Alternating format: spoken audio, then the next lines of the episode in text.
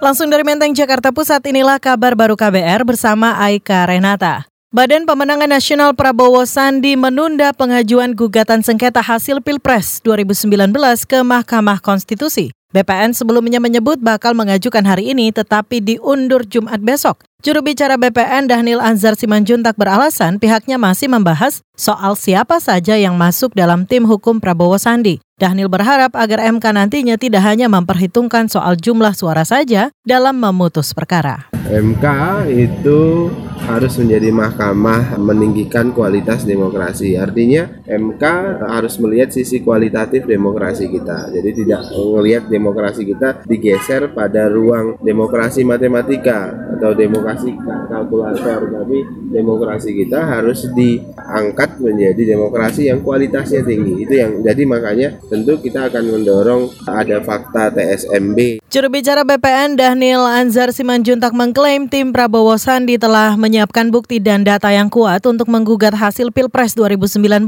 Dhanil mengaku optimis MK akan memenangkan gugatan mereka. Meskipun tim hukum Jokowi Ma'ruf Yusril Iza Mahendra menyebut sulit bagi Prabowo untuk membuktikan dugaan kecurangan. Sementara itu kita beralih Saudara Komnas HAM mendesak Kapolri Tito Karnavian untuk mengungkap dalang di balik kerusuhan aksi 22 Mei. Ketua Komnas HAM Ahmad Taufan Damanik menyatakan aparat hukum harus segera menangkap pelaku penembakan dengan peluru tajam hingga menewaskan sejumlah peserta aksi. Taufan berjanji Komnas akan mengawasi upaya polisi dalam mengusut perkara ini. Pak Kapolri sudah menyatakan bahwa mencurigai ada kelompok tertentu yang menggunakan senjata api, senjata tajam ya, apa? Peluru tajam. tajam. Kita sekarang meminta supaya pengusutan itu dilakukan sesegera mungkin sehingga bisa ditemukan siapa sebetulnya pelakunya. Ini ini peluru dari siapa? Kalau yang lain-lain kami temukan kemarin kan sampai saat ini ada yang itu kan peluru karet dalam rangka petugas PHH kita itu pasukan anti huru hara itu katakanlah melumpuhkan kelompok-kelompok yang dianggapnya melakukan kerusuhan. Ketua Komnas HAM Ahmad Taufan Damanik menyebut tidak akan membentuk tim khusus untuk mengusut penyebab kematian korban. Ia beralasan hal itu tidak perlu lantaran Komnas hanya berwenang melakukan pengawasan. Kita ke soal lain, Saudara. Pemerintah Kota Balikpapan, Kalimantan Timur memastikan tenaga honorer atau tenaga bantu mendapat tunjangan hari raya atau gaji ke-13. Kepala Badan Pengelola Keuangan dan Aset Daerah BPKAD Kota Balikpapan, Madra Muhtiar menyatakan, THR honorer sudah dialokasikan dalam APBD 2019.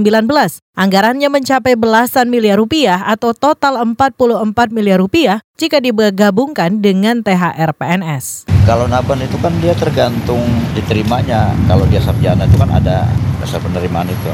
Kan kita sudah kita anggarkan kan. Itu melalui anggaran namanya anggaran belanja apa? Belanja tidak langsung. Hmm. Sudah kita alokasikan. Rencana kita cairkan tuh kalau tidak ada halangan ya tanggal 24 lah. 24 sudah bisa terima mereka. Saudara Kepala BPKAD Kota Balikpapan Madra Muhyar menambahkan THR yang diterima honorer jumlahnya beragam tergantung tingkat pendidikan. Jumlah honorer di Kota Balikpapan mencapai 6 ribuan orang.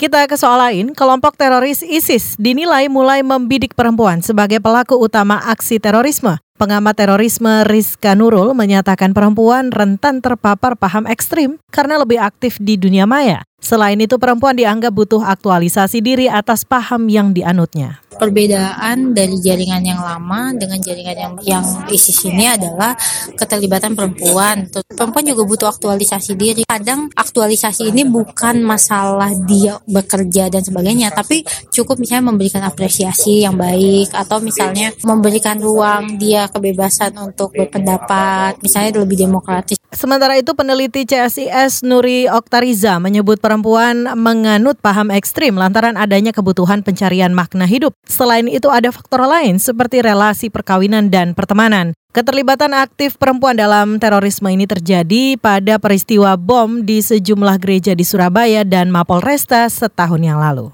Demikian kabar baru dari kantor Berita Radio KBR, saya Aika Renata.